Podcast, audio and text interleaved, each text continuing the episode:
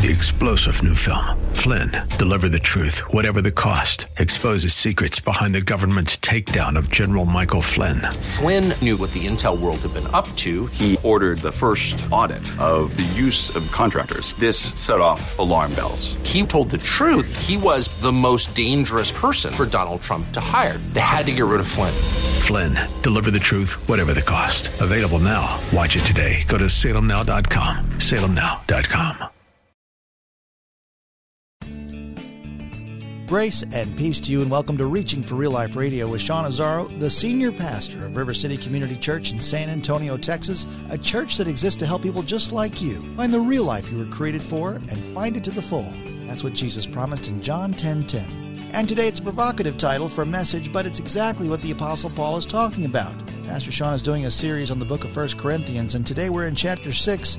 The question for you is not just what does Paul say, but what does God say about sex as it relates to marriage and outside of marriage? And then Pastor Sean will also share some good practical wisdom and hope for you. ReachingForRealLife.org has this full message, sermon notes, and series available for free. If you feel led to bless this listener supported radio ministry, then please do today. It's a place to give at reachingforreallife.org. The message today is called Let's Talk About Sex. It's in the series called One. Sean starts off in verse 7 of 1 Corinthians chapter 6. It's time for Reaching for Real Life Radio. If you have your Bibles, why don't you turn to 1 Corinthians chapter 6. 1 Corinthians chapter 6. Our series is called One. It's the book of first. We're walking through just one lesson from each chapter in the book of First Corinthians. We called the series one because Paul is addressing a church divided. And it's a church, Corinth is obviously a very affluent, cosmopolitan place in that first century Greek world. And they're very divided along worldly terms, kind of like the church in America today. Okay, so I think it's a timely word. And we called it one, one gospel, one church, one spirit and one mission. And a couple weeks ago, remember, we learned God never called me to be successful, He called me to be faithful. And that if we're faithful, there's a kind of fruit that comes from that that transcends even success. Last week, we looked at chapter 5, and we learned how you see sin says everything about how you see God. How we see sin says everything about how we see God because it starts with our vision of Him, who He is, what He's called to be what He has called us to be. And I just think that's a powerful and important part. Now, this week in chapter 6, the title of today's message is Let's Talk About Sex. And as you had expected coming to church. like, several of you just said, We're staying. We're staying. We were going to leave after communion, but we're in. Chapter 6, he begins by talking about lawsuits um, with your brothers and sisters. He's talking about a church that is, is literally, when there's a dispute, they're taking each other to court. And he says, wait a minute, you can't settle your own disputes. You're, you're brothers and sisters. You're supposed to be like family. The Greeks were particularly litigious. They just were. It was, they had a very advanced system, their legal system, and they were far more. The Jews, not so much. The Jews understood that they were a family, and they took care of things first in, in tribes and in communities, and then if it needed to go up, before the greater kind of groupings, they could.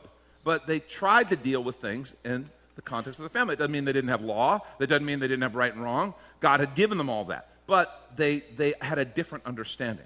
So Paul is kind of shocked by this group of people, they're believers, and they're, they're suing one another. And so he just says, guys, come on. You're the body of Christ. You can deal with these contexts of disputes. And here's what he says about that. I'm going to pick up at verse 7. He says, You have lawsuits. To have lawsuits at all with one another is already a defeat for you. Listen to what he says. Why not rather suffer wrong? Why not rather be defrauded? But you yourselves wrong and defraud even your own brothers. He's saying, Wait, you're children of the king. You're children who, of faith. He says, rather than you hurting or doing wrong to someone else, go ahead and be wronged be wronged, be defrauded. I don't want to be wronged. I don't want to be defrauded. He says, well, You're a child of the king. He says, You're cared for. God will meet your needs. If you lose something, you know your father has the capacity to take care of you. You're fine. It's, it's better to be wronged, he says, than to wrong someone. And that's the framework. And that's a faith perspective. We understand that. We understand that he's talking about faith. And he goes on and he says, this is verse 9. He turns here and changes the subject. He says, Or don't you know that the unrighteous will not inherit the kingdom of God? The kingdom of God is this idea of God's, God's design for all of us, for every person on the planet. He wants them to be under his rule and his reign for the purpose of the blessing and the, the gifts that he wants to give. But it is his kingship. Make no mistake. Don't you, know, don't you know that the unrighteous will not inherit the kingdom of God? Do not be deceived. He goes on, neither the sexually immoral, in the Greek that word is pornos, and it's often translated fornicators. That's people who are sexually involved outside of God's design. And that word pornos, interestingly, they would talk about male prostitutes in that culture. They would use that phrase, but that's not all it meant. It particularly meant just sexual immorality outside of God's design. He says, So neither the sexually immoral, nor the idolaters, nor adulterers, those who violate their marriage vows, nor men who practice homosexuality, nor thieves, nor the greedy, not drunkards, nor revilers, nor swindlers will inherit the kingdom of God. So he lists this list of people who can't inherit the kingdom of God. And then he says this in verse 11 and such were some of you. In other words, lest you're getting all self righteous right now and pointing fingers, he goes, wait a minute, where do you think you came from? Remember, the Bible says all have sinned. He says, such were some of you. And then he says this, but you were washed. You were sanctified. You were justified in the name of the Lord Jesus Christ and by the Spirit of God. In other words, you were forgiven and you were filled. You were forgiven because of the cross of Jesus, where he paid the penalty for your sins. And then you were filled with his Spirit. And he goes on to this, says this, verse 12. And understand he's quoting here. He's quoting a saying that they would have said. All things are lawful for me. And then he comments, but not all things are helpful. All things are lawful for me but I will not be dominated by anything. Here's another saying food is meant for the stomach, and the stomach for food. The Greeks had this idea. They didn't love the, they, they, just thought that the metaphysical was far more significant than the physical world. They didn't have, you know, if you've studied Gnosticism, uh, you, you understand that this idea that they just kind of didn't give much credence. It didn't matter, it was all perishing.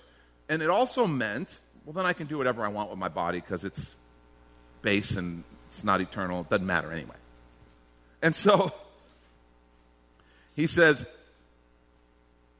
Food is meant for the stomach, stomach for food, and God will destroy both one and the other. In other words, they are going to perish one day. And he goes on and says this The body is not meant for sexual immorality, but for the Lord, and the Lord for the body. And listen, God raised the Lord and will also raise us up by his power. In other words, your body there will be a new body, a resurrected body. So don't look down on your bodies, because look what else he says. Do you not know, this is verse 15, that your bodies are members of Christ? Shall I then take members of Christ and make them members of a prostitute? Never. Or do you not know that he who is joined to a prostitute becomes one body with her? He's bringing up an interesting, timeless principle. For as it is written, the two will become one flesh. He's quoting from Genesis 2. We'll talk about that in a little bit. But he who is joined to the Lord becomes one spirit with him. Flee from sexual immorality. Every other sin a person commits is outside the body, but the sexually immoral person sins against his own body. Or do you not know that your body is a temple of the Holy Spirit within you, whom you have from God? You are not your own, for you were bought with a price. So glorify God in your body. And then going into chapter 7, look what he says. He's now concerning the matters about which you wrote. It is good for a man not to have sexual relations with a woman. He's talking about unmarried people. And then verse 2 he says, But because of the temptation to sexual immorality, each man should have his own wife and each woman her own husband. Let me pray for us. Lord, I thank you for your word, and I pray that you would help us to hear your word. Help us to hear the truth of your word and help us to hear the love of your words, the love in your words, and help us to respond with humility and obedience as we listen for your voice. In Jesus' name, amen. Amen. So, verse 9 is his key. That's kind of his transition, right? Do you not know that the unrighteous will not inherit the kingdom of God? There is this sense of saying, you know, we cannot just kind of do whatever we want and say, God, I want everything that you have. And again, remember, he said, Lest you be self righteous, such were some of you. Such were some of you. The big question that this brings up is how do I see redemption? How do I see the redemption that is ours through Jesus Christ and his cross? Is does redemption mean I can do whatever I want because of grace? Because of Jesus, because of grace, I can just do whatever I want. I've kind of got an eternal hall pass. I said the prayer, I've gone to church a couple times, so now I can do whatever I want. Or does God have something bigger? And am I being formed in the image of Christ? How do I view my salvation? How do I view redemption? What is it that I'm actually seeing? And it's then that Paul goes into this conversation about sexual purity. And I want us to have that conversation. This idea of sexual purity. Now, we live in a culture with all kinds of different views on sexuality. And the question is, how did we get here? Something happened in the 1960s, and it didn't start there, obviously, right? This is a part of who we are as people. But in the 1960s in the United States, we saw what was called the sexual revolution. And it was really a revolution against what at the time was the Judeo Christian norms of the 1940s, 1950s, and really before in America. America's a very unique place. Right? It really is. We need to understand this. We are a country that was founded from the very beginning with this Judeo Christian ethic. I am not saying that all the founders were spirit filled disciples and followers of Jesus Christ. What I am saying is they had a biblical worldview.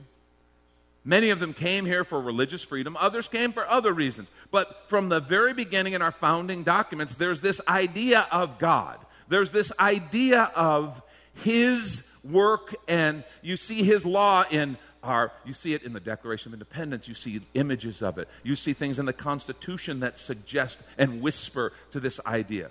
You see, many of the founders were religious founders. And so, while not everybody was a Christian, there was this sense of, okay, right and wrong is basically what biblical Christianity is. And that's very unusual in world history and church history. And so, all throughout the early decades, the early years of this nation, that was kind of just the norm. Even if people weren't, certain people weren't walking by that, they understood, yeah, there's the Ten Commandments, there's the Beatitudes, there's turn the other cheek, there's go the extra mile. All these sayings that we have are because of our Judeo Christian roots. And it was kind of the morality of the day. Well, in the 60s, something began to happen, and there was this revolution. And it was a revolution against that Judeo Christian norm.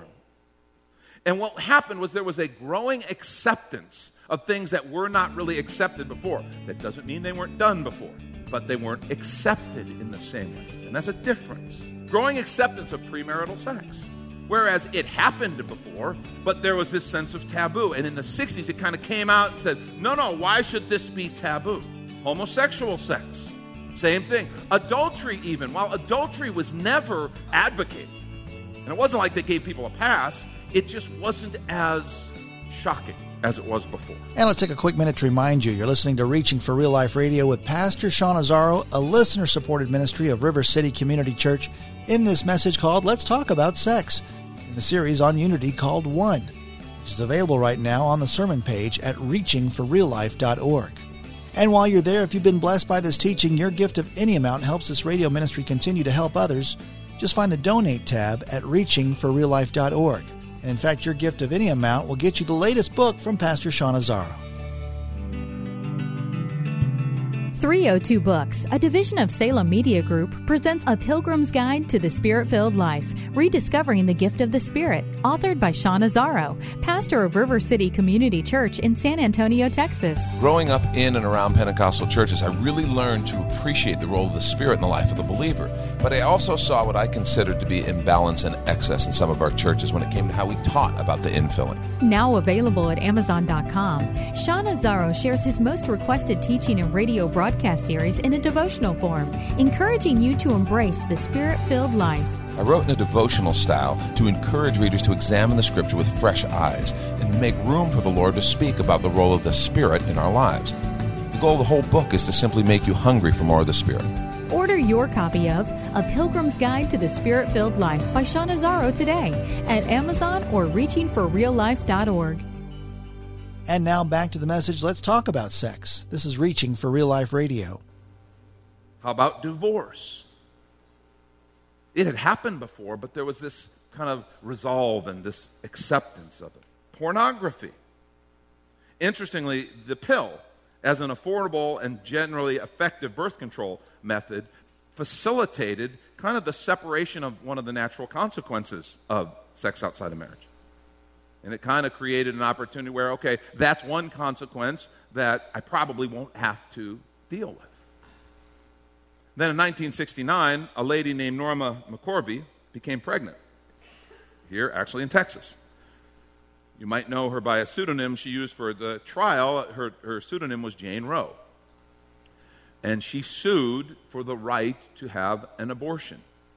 And in 1973, Roe v. Wade was passed as the law of the land by the Supreme Court. And now it wasn't just possible to prevent pregnancy, but to terminate pregnancy. And that changed the playing field. And that was largely based on this sexual revolution because you're like, well, I know a surefire way to prevent pregnancy. That's do not have sex. But because that by 1969, 1970, 1971, 72, that was unacceptable. That's, you just can't even consider that. Now we have to deal with this consequence called pregnancy.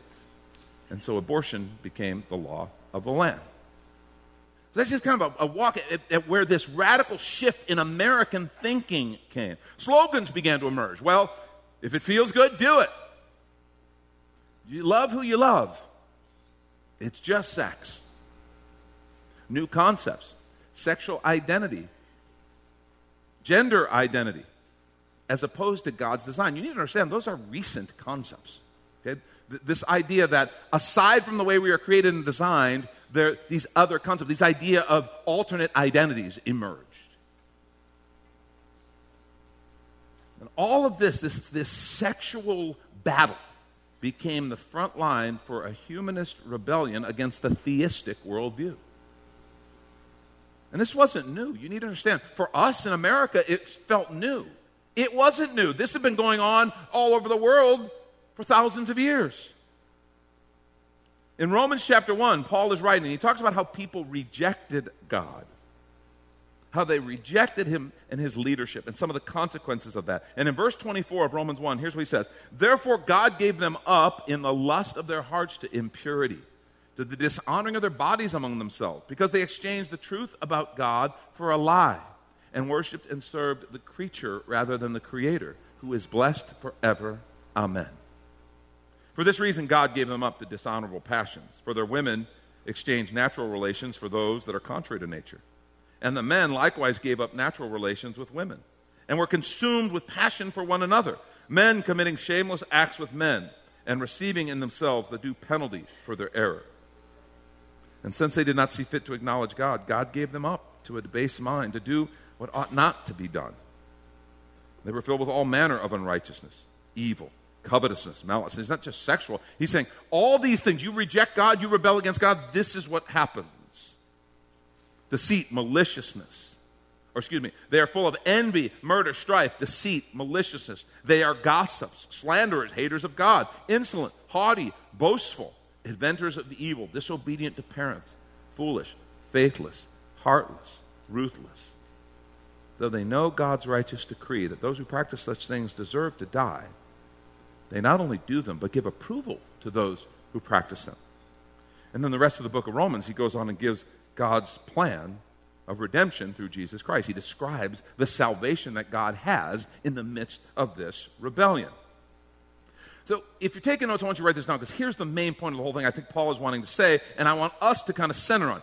God wants to redeem and bless every area of life, including your sex life.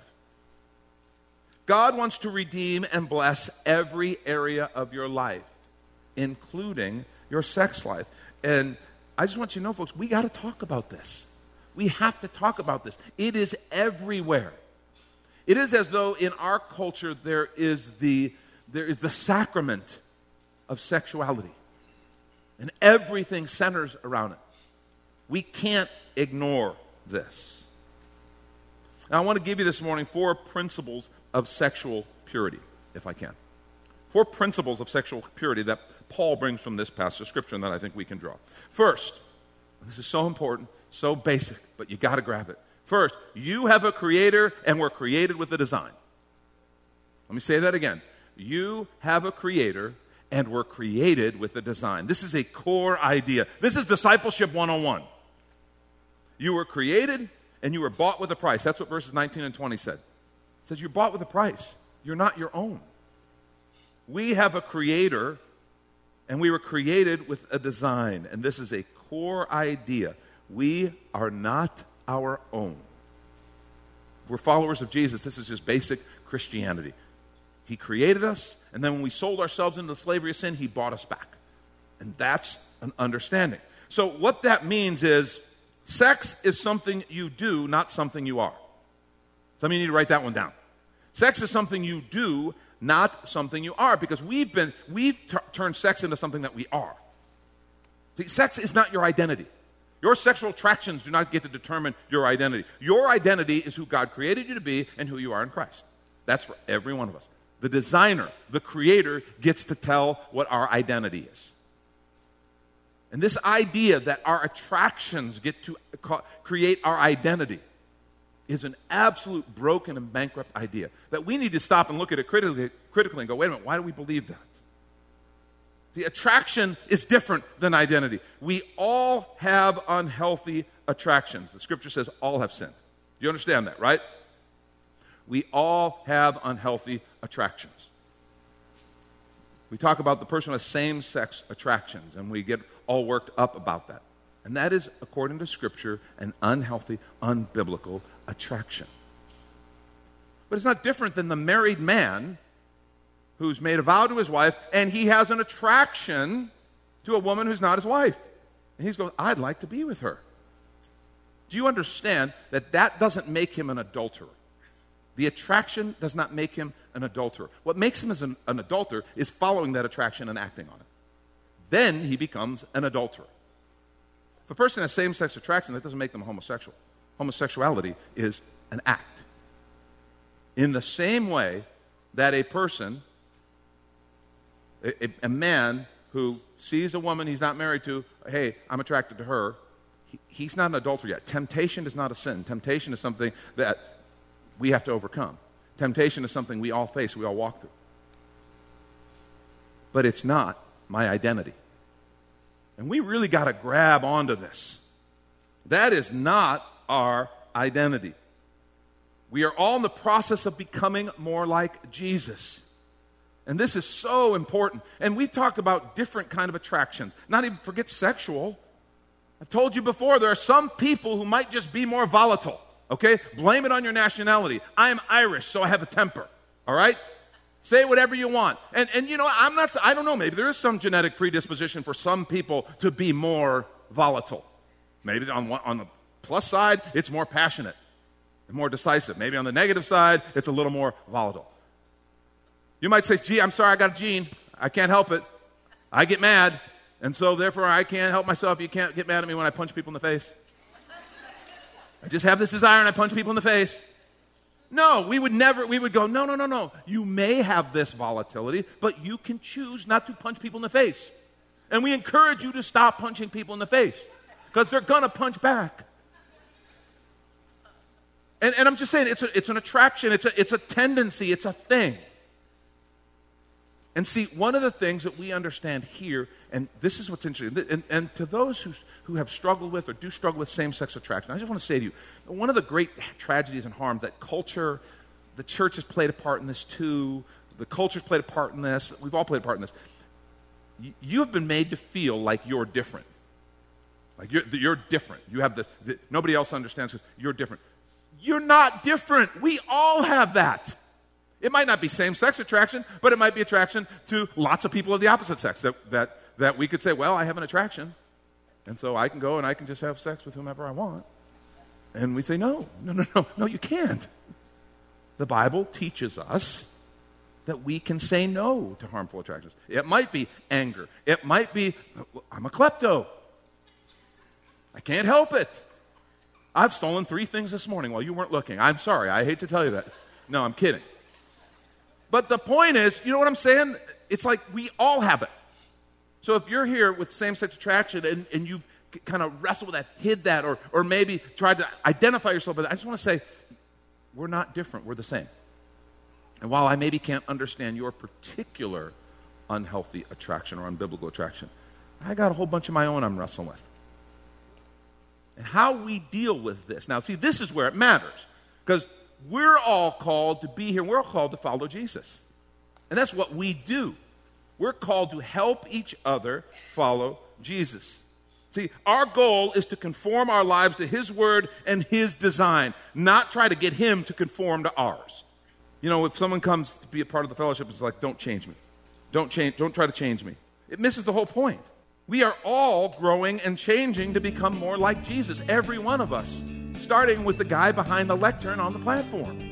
We are becoming more like Christ. That's called Christian maturity. We are overcoming the things because we have the power of His Spirit. We've been forgiven by the cross. We are being filled with His Spirit, empowered to change. That's Pastor Sean Azzaro. You've been listening to Reaching for Real Life Radio. If you'd like to hear this full message in the series called One, it's available right now on demand at reachingforreallife.org. And we'd also love to hear from you on our contact us page, or even better, your financial gift helps this radio ministry continue. Find the donate tab at reachingforreallife.org. But of course, you're invited to visit and join us at River City Community Church, located on Lookout Road right behind Retama Park, right next to the Real Life Amphitheater.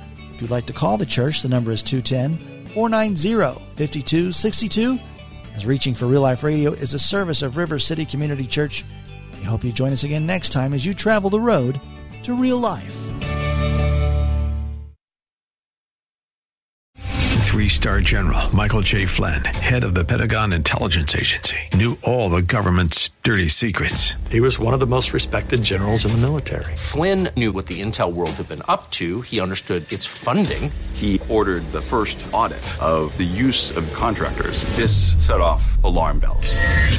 The explosive new documentary, Flynn, Deliver the Truth, Whatever the Cost, and covers the facts behind this scandal. Flynn told the truth. He was the most dangerous person for Donald Trump to hire. I find out the worst enemy that I'm going to face in my life is right here in America. They took my assessment and they wanted me to change it. And I was like, I'm not changing it. They had to get rid of Flynn. With in depth interviews, archival footage, and never before seen personal records of the man behind the headlines. I just felt like I was drowning. Flynn, deliver the truth, whatever the cost. Available now. Watch it today. Go to salemnow.com. Salemnow.com.